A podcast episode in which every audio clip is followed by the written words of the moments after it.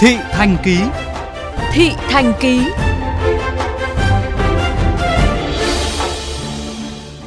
Mới đây Bộ Công an có đề xuất nếu lái xe gây tai nạn thì trung tâm đào tạo và giáo viên dạy lái xe có học viên gây tai nạn đó cũng phải có trách nhiệm liên quan. Tuy nhiên đề xuất này đang vấp phải một số ý kiến trái chiều từ các giáo viên dạy lái xe, ghi nhận của phóng viên Hải Bằng.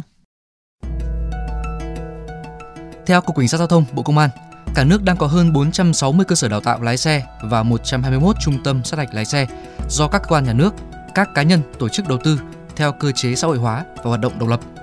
Nếu trong trường hợp trách nhiệm đào tạo sát hạch và cấp giấy phép lái xe được chuyển từ Bộ Giao thông Vận tải sang Bộ Công an,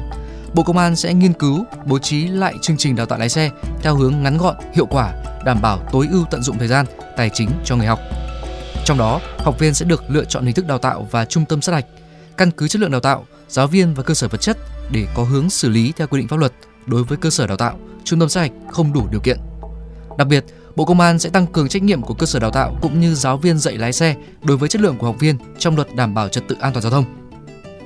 Cụ thể, trong trường hợp tai nạn giao thông xảy ra, ngoài trách nhiệm chính tục về tài xế thì trung tâm và thậm chí cả giáo viên đào tạo ra tài xế cũng phải có trách nhiệm.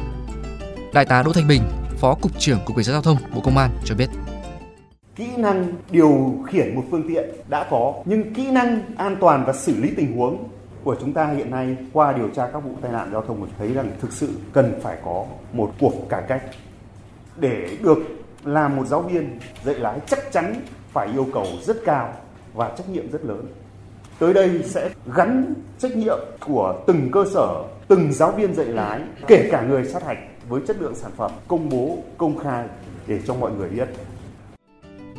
Tuy nhiên, đề xuất này của Cục Cảnh sát Giao thông đang khiến nhiều giáo viên dạy lái xe băn khoăn. Theo anh Lê Phúc Thoại, giáo viên dạy lái xe tại Trung tâm Đào tạo và sát hạch lái xe VOV, trong quá trình đào tạo, trách nhiệm của người giáo viên là truyền đạt hết kiến thức và kinh nghiệm cho học viên. Trong thực tế, lái xe khi tham gia giao thông phải chịu nhiều áp lực, yếu tố ngoại cảnh ảnh hưởng đến sức khỏe và tâm lý. Vì vậy sẽ không công bằng nếu giáo viên bị quy trách nhiệm khi học sinh để xảy ra tai nạn giao thông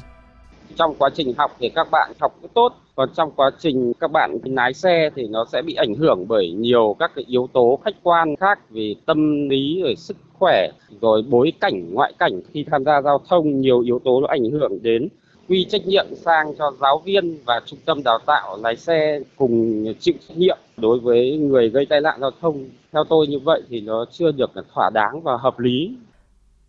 Còn theo anh Trung Nguyên, một giáo viên dạy lái xe lâu năm tại Hà Nội,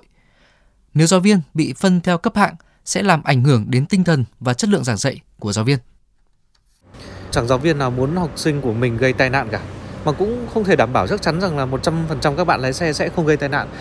Nếu như anh được học rất kỹ về kiến thức thì chắc chắn rằng là khi anh tham gia giao thông ấy, thì anh sẽ đảm bảo được cái yếu tố an toàn về mặt cơ bản. Chứ còn khi học xong rồi ra ngoài đường lái xe lại sử dụng các cái chất kích thích như là rượu bia bây giờ quay ra để trách những cái người giáo viên như chúng tôi rất là khó. Theo chuyên gia giao thông Nguyễn Xuân Thủy, mỗi vụ tai nạn sẽ có các tình huống khác nhau, mức độ khác nhau.